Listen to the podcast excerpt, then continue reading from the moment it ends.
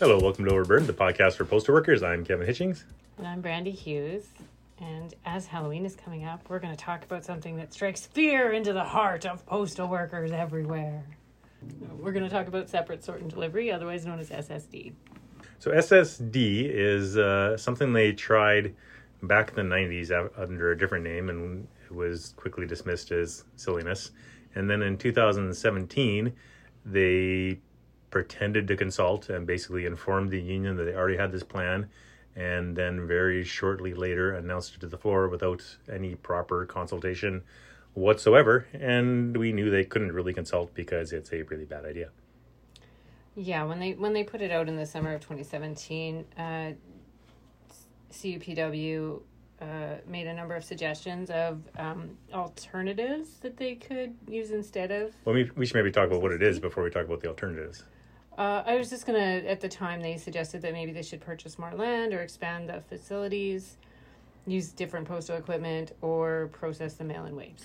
Okay, Those yeah, because basically what SSD is is a plan for the corporation to not expand or improve any facilities and just make uh, what they would call better use of the space they have. Is they have what they call uh, night routers or night sorters uh, that would come in and sort the mail, and then the letter carrier would come in the next day, the next morning, and just pick up the mail that was already sorted and tied out for them, and leave for a straight eight hours of delivery.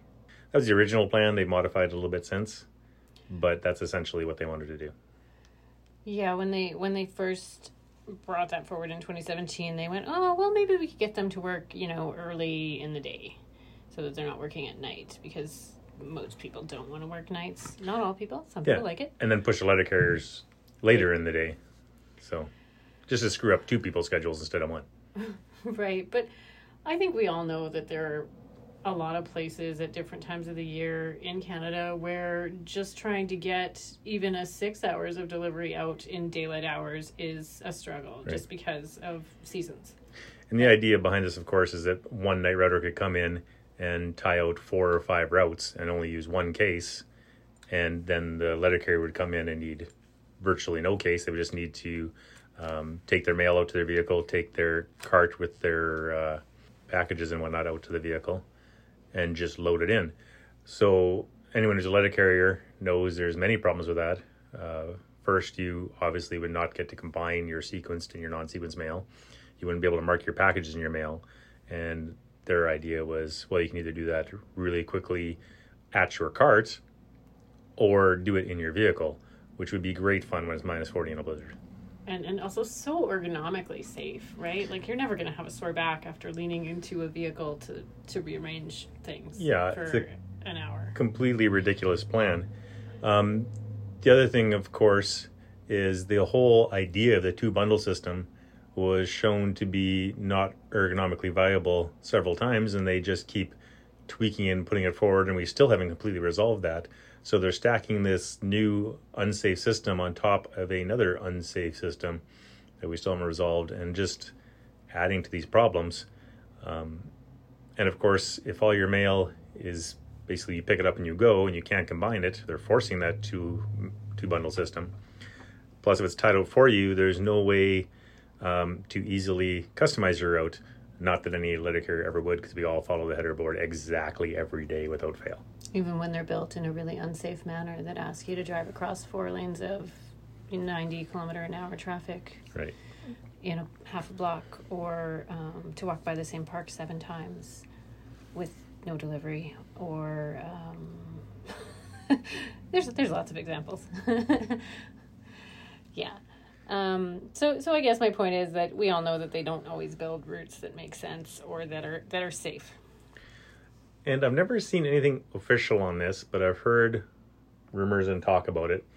Uh, the eventual plan would be to follow an MSC model, and for those places that still have MSCs, um, what they do is they put the entire city into one giant loop instead of a bunch of smaller routes and based on how many packages or how much mail you get, that's where your route is. So the first person gets the first 80 parcels or whatever, and the next person gets the next 80 parcels. And some days that first 80 might have you ending on Fifth Street, and next day might end you, have you ending at Seventh Street. So the routes would change every day.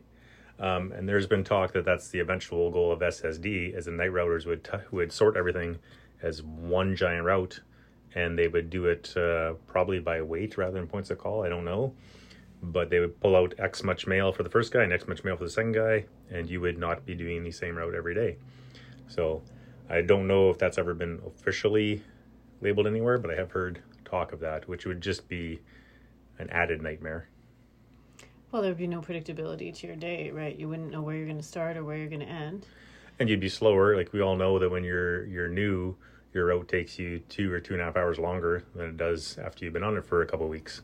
Right. You wouldn't know where your washrooms are. We know where Or- washrooms are. There's lots of safety breaks. concerns. Yeah. because they're supposed to designate places for you to have lunch, right? which they won't. Yes, and it could be argued that that's not any different than a relief carrier, but relief carriers choose that too. They're not forced into that model. Well, generally, they, they don't have a choice sometimes in what to bid. And I find that when you've been a relief carrier, especially if you can manage to stay at one facility for most of your time, you do get to know the routes. And so, yes, you're not going to do the same one every day, but you might do the same eight to 10 routes, you know, do this one for two weeks, then go do that one for a week. Or, or even if you're a sick relief or other absence relief carrier, maybe you have your favorites and you pick those as often as possible and, and you get to know them really well. And then only every once in a while do you have one of those days where Yeah. you don't know what to expect. And if you were fairly high up on the list, if you were like routes or carrier number one, two, or three, your route probably won't change a lot. But if you're carrier 40, 41, 42, you're probably going to have a huge variance day to day in that in that rotation. So again, I don't know if that's ever been officially part of it, but something that I've heard talk about. I've heard that too. So uh, obviously, safety is a big thing in this. Uh, fatigue in letter carriers is always a big issue, and I haven't seen any allowances for extra breaks or any stretch time or anything like that. If you're expected to just come in and pick up mail for eight hours a day, what are you going to do when the U-Haul catalogs come out and you're carrying, you know, 50 of those around at a time for 10 hours? Uh, or sorry, for eight hours. Probably take you 10 at least on those well, days. they'll build it to be eight, but it'll take ten. Yeah. Well, and again, because you're not going to be able to customize your route to take over, take out any of the silliness that they do. So, how is that going to help health and safety? It definitely will not. And just the repetitive motion on people that do nothing but sort all night. Yeah, that's going to be hard on them too. I mean, it seems like it's the easy job given the two options, but I think I personally wouldn't want to sort for eight hours a day in a in a case. Like, No, and it'd be- so much my shoulder can handle. I imagine there'll be some part time there, but still, we don't want part time. We want full time, and it's it's different than there'll be in the plant too. There'll be a rotation of duties because what else is there to do other than sort? I think was there'd be a little bit of packet sort, but not a lot. The vast majority of time would just be sorting over and over and over and over again, and it would just be mind numbing. I would think. Yeah, I know I have issues with that. Even sorting one route on a heavy mail day, where I'll just get to the end and I'll be like, I don't, I don't even want to think about these these calls anymore. um, I'm guessing too. I haven't seen this, but the night routers would also probably prep your flyers as well, and uh, that's the one part of the job I really don't like is prepping flyers, and I could not imagine doing that for four routes every day. I don't like doing it either, but I also don't like the way other people do it for me. Um, you may not know this about me, but I'm a bit of a control freak, and I like things done my way. Better than than just not doing it, I guess. Just not not collating. Yeah, I, I don't know how people deliver five, six, ten sets without collating. Like to me, that's just ugh, I can't even imagine. Um, it, they must do a lot of picking up of flyers. Okay, one other part of the the health and safety aspect is to me the the mental component is probably the biggest issue I would have with it. And this is the same issue I have if someone else came and sorted my route for me and then expected me to deliver it. It stresses me out to not know what's there, to not know that mm. there's a parcel for number 34 or that I have a signature for number 212 or whatever. Like I just I have I have to know where those things are when I go out to start my day or else I worry about it. Like I worry, did I miss a parcel? Did I forget to scan something? Am I going to get written up later for that? And I know it's ridiculous to worry about those things. But if I know where they are and I flag them myself and I, I know when I'm expecting them, I just find it so much less um, less stressful for me in my own brain to do that. And and I know that's silly, but that's just how I am. And the West Depot, where we work out of in Saskatoon, used to be pretty good with health and safety. We did a lot of improvements there to fix things up and make a lot of changes. And in the last year or so, they clearly do not care. And they've allowed huge backlogs of hazards to build up that they just clearly have no intention of ever dealing with. Um, when that's your route, they're bad, but at least you know where they are. When your route changes every day and the negligence, gross negligence of management, I'm not going to try and sugarcoat that is even more dangerous. But I don't think management cares because if you get hurt, it's not like you're off duty necessarily. You're more likely that they accommodate you on one of these night routers and they take away your work life balance. They take away your willingness to report, which is always something they're heavily targeting, is trying to get people not to report. And uh, just if you do, they're going to threaten to force you, and they'll probably hang it over you as a threat because that's the kind of bullying and garbage that management tries at Canada Post. And uh, yeah, it's. I think they know they're creating a safety hazard, but they don't care because they can force you into this night shift. And Right. uh, especially in the last year, they've really, really shown that they do not care.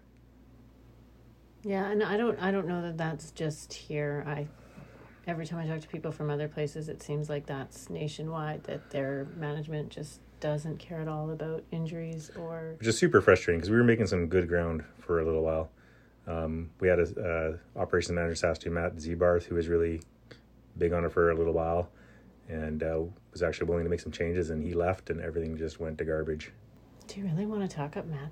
I don't want to say too many good things about any management, but in that one area, he he, he was doing well for That's a while. fair. I mean, he he Well, better anyway. he was willing to listen to suggestions and he was actually willing to implement them. And I, I don't agree with everything he did, but definitely if if we came and said, "Look, this is a serious problem and someone's going to get hurt," he would look at it. And I don't think it's all uh, changed at the state level. I think we had a new regional manager uh, around the time he left too, who really neutered health and safety. Mm-hmm.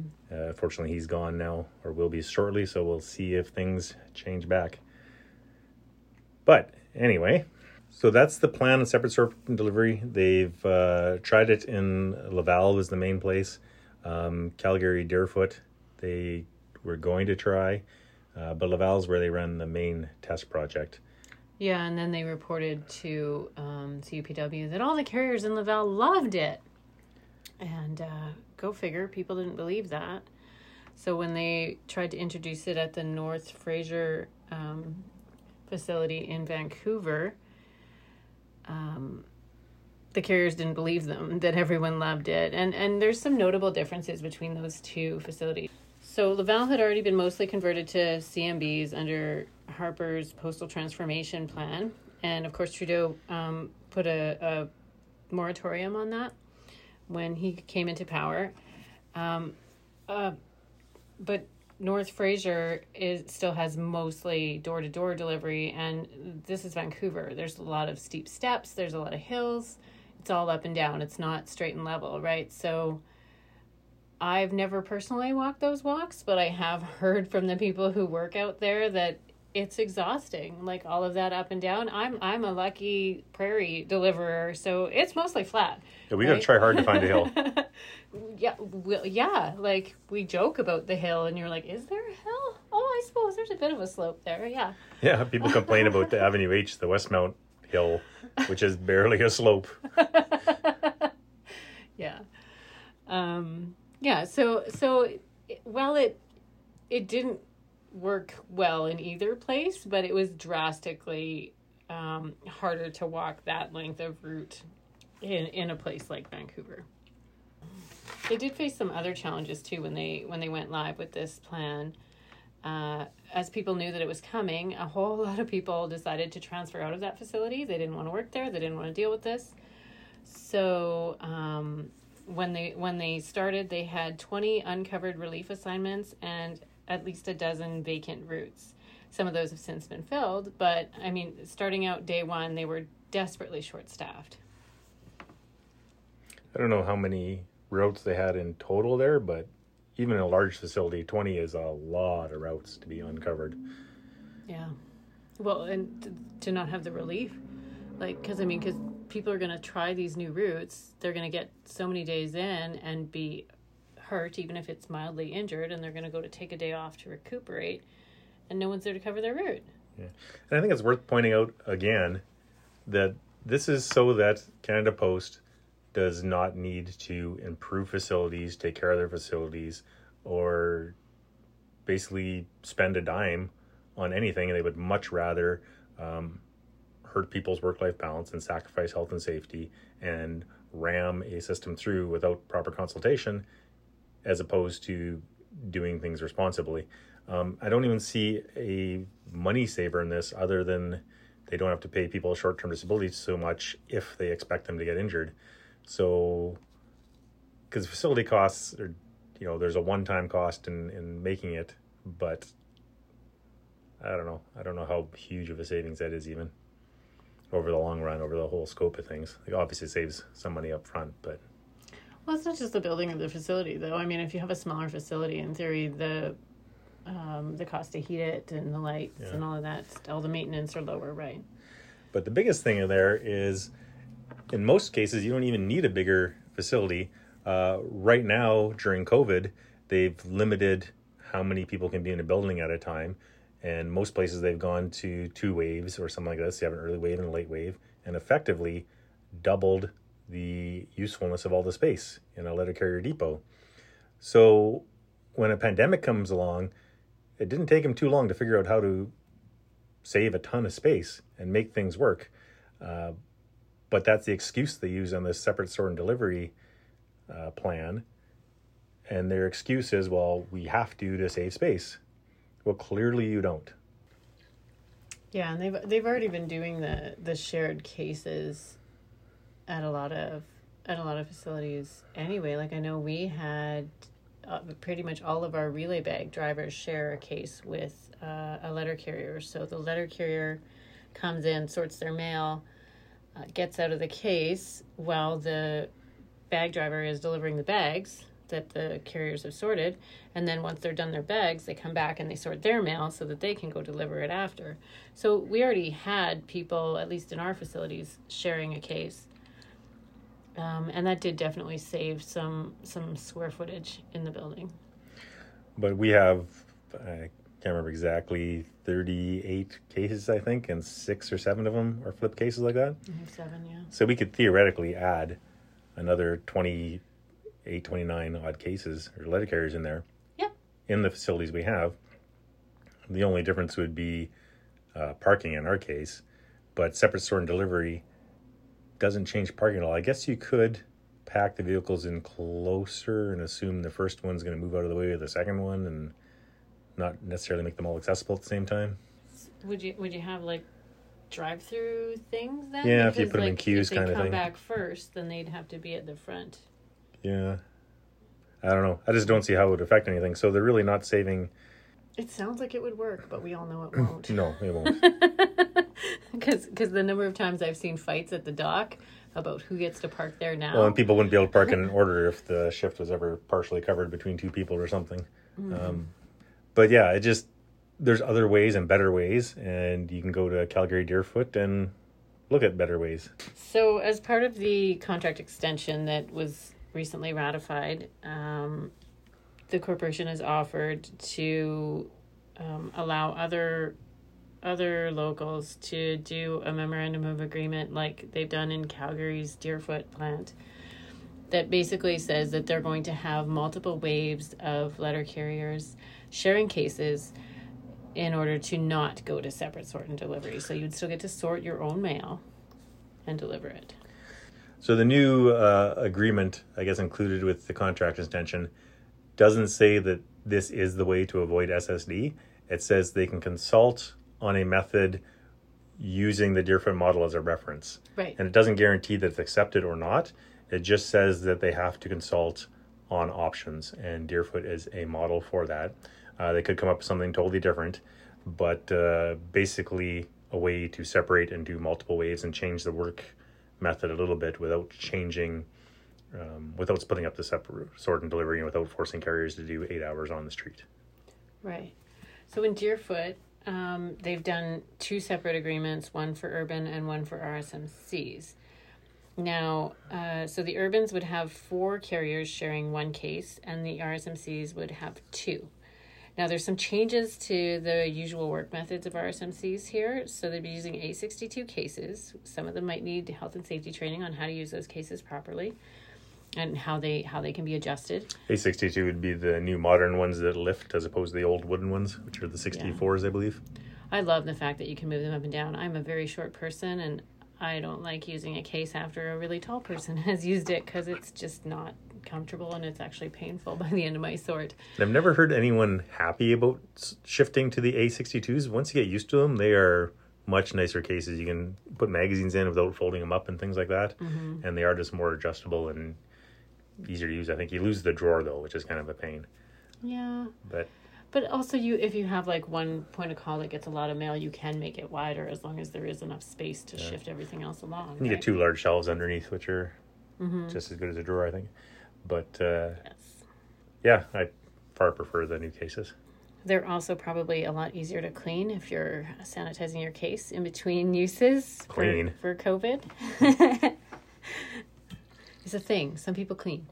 I Um, have no idea. anyways so one of the most notable changes here for me for rsmcs is that they would then have scheduled start times because you would have wave one and wave two so it's no longer come in at any time after your mail availability time and do your job it's you have to come in on wave one and you have to come in on wave two um, there's also some gains here though because they're saying that um, the rsmcs would get paid for the actual hours worked Oh, that's nice. so up to eight hours, they would get paid regular time, and if they work over eight hours, it would be overtime. That's huge. I would almost prefer this for RSMCs season, maybe. Right. Well, and none of this whole like if you work more than forty hours over a period of this long, and an average of whatever. Like, there's none of that math calculation. It's like I worked nine hours today, pay me for nine hours. So mm-hmm. that's in itself a huge win for RSMCs. No more working for free. The MacPherson decision did a lot of good things for us, and overall, I thought was pretty decent. Not perfect, but this is the that's the one thing where I think she really dropped the ball was not guaranteeing RSMC's pay for all hours worked. Nobody should be working for free. Yeah, it's just it seems so contrary to everything that working people in Canada believe is that, you know, we, I, I go to work to get paid and I should get paid for all the work that I do. It's just basic, Yeah, you know. and it allows the corporation to um, build routes intentionally to cause unpaid work, Right. which is just disgraceful. yeah. Um so this uh this agreement can be canceled by either party provided they provide 12 months written notice or else it will expire on July 15th of 2024. But it doesn't say what it goes to in 2024. Does that mean they go to separate sort and delivery full at that point? Or I guess we'll just have to renegotiate and find out. It doesn't say. I think, yeah, it would be we decide if we're going to continue this system or look at a different system, right? I mean, in theory, we'll be into a new contract by then, right? So, Hopefully, one contract with RSMC's in it. exactly. Um, I think we say this in every episode. Why can we not have them in the same contract? So we can just have one book, and I don't have to remember two sets of rules for grievances. And um, then every time we win something, we win it for everyone without having to say, oh, and also them. Um, so the urban agreement is very similar, except that there would be four people sharing a case. So there would be two carriers on wave one and two carriers on wave two. And the way that would work is a little bit complicated. So the way I had it explained to me is they used letters. They said, okay, wave one has an, a carrier A and a carrier B, and wave two has a carrier A and a carrier B. So carrier A comes in, sorts their mail, ties it out, delivers it, just like we do now. Carrier B takes the manual sort mail, so the, the magazines and anything that can't be machined, um, that they sorted yesterday and tied out, and combines it with their sequenced mail and their priority items, their parcels and packets, and then goes. So very quickly, half an hour or less, just with their end of aisle cart and their silver bullet, combine that mail, get it in your truck, go. And when they say combine, they don't mean um, address by address combine. they mean take this block and put it with this block. So you still have those two bundles we talked about. Yeah, so it would probably look kind of like that two bundle system where you put the flats behind the letters or vice versa. Which is really a four bundle system because you got your sequence, your non sequence, your flyers, Your flyers. and your parcels. I know. And like to me that's still uh, basically what I'm saying is I'm only comfortable being an A because I like everything in. I put my packets in. I'll I'll put I'll put a bundle in my bag that's a parcel that I need to scan and the the mail for that and call it bundle 2 and be like 2 all goes to that house because I do not want to miss a parcel. But I mean, I know lots of people who find that annoying and they don't like the way I tie out mail. So they're lucky I'm not their night router. I imagine if they did implement full night routers, they'd be pretty strict. It's like you have exactly this many points of calls, or you know, every point to every um, pole on the sheet would be one bundle or something. They'd probably be pretty strict on it. Which would be funny because we all know there's poles that are three houses and other poles that are 60 houses, right? Yeah. So you're going to have one bundle that's like barely fits on your arm stretched out and one bundle that's like you can pinch it between two fingers. Mm-hmm. So, If they do ever make a system where it's one big loop and you get X many poles, they're just going to add one point of call to each pole this year and one point of call to each pole next year, kind of thing. And eventually, those poles are going to be huge and it'll be an easy system for them to abuse, and we're going to end up with some insane routes. Because you know, no matter what system we put in for anything, they're going to find a way to attempt abuse of it. right, to push the boundaries. They're like toddlers. They're always pushing your boundaries to see how far they can go. hmm uh, toddlers have trouble lying. Do they? Most. Yeah, I You're not supposed to be able to lie efficiently till you're three or five in that range. Yeah. Well, So mine's, I'd mine's say- five now, so she's still really bad at lying. Like she lies, but it's obvious. um, okay, so so in theory, they say the only thing that really changes there is how you treat your manual sort mail. But to me, not being able to sort all that other stuff into the case is a big change because we we fought hard to be able to sort everything in. For some people, it's probably not a huge change, but that's very few. I don't know anybody who doesn't combine their mail right now.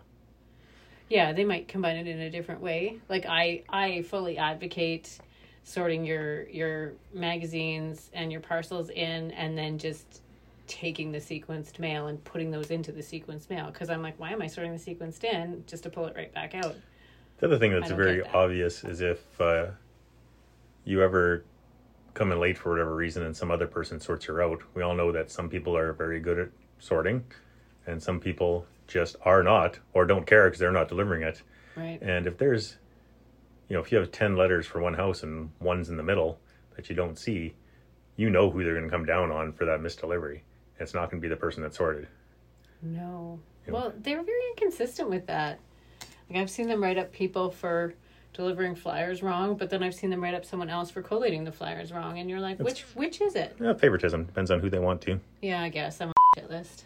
can't say this stuff. Okay, I'm I'm on the naughty list because the corporation is Santa.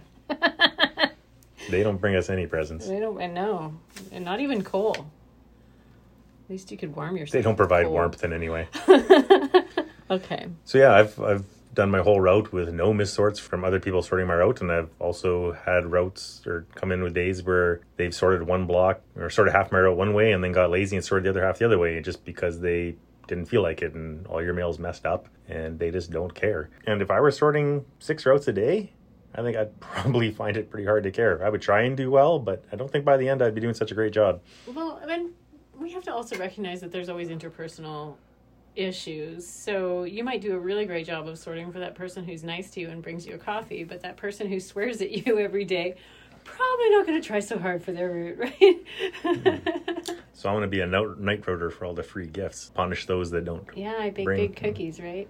I've always said that's the best way to make friends at work is bring cookies. I don't know. I don't know. I never made a friend. Okay, so hopefully that didn't didn't instill too much fear in you, and you you've got a better understanding of the options and the process, and you feel ready to to tackle the the new system if it comes your way, or to negotiate bringing it in. I think we should stop and thank the people in uh, Calgary Deerfoot too for fighting all this and really putting, uh, you know, really slowing it down and hopefully putting some cogs in the wheels here too. Uh, so hopefully none of us will have to deal with this because they put a lot of work into looking for alternatives to this plan and to helping shut it down. So hopefully the corporation will be uh, a little hesitant to try and force this on others, thanks to them. Yeah, and, and they've also done a lot to, to make it work, like to, to work out the tiny details and to when things aren't aren't working based on the paper, finding ways to, to make it still function. That's something that, that often postal workers do because we just want to come to work and do our jobs and go home. Yeah, so thanks to Anna Beal and everybody else in Calgary. Yeah. Who I don't know who else was directly involved in that, but uh, really glad you did that. Yes. And if you want to thank us, you can always send us an email. at overburdenpod at gmail.com. Or you can like us on Facebook. Or dislike us on Facebook. Or dis can you Uh, is there a you dislike Can, you can unlike, I guess.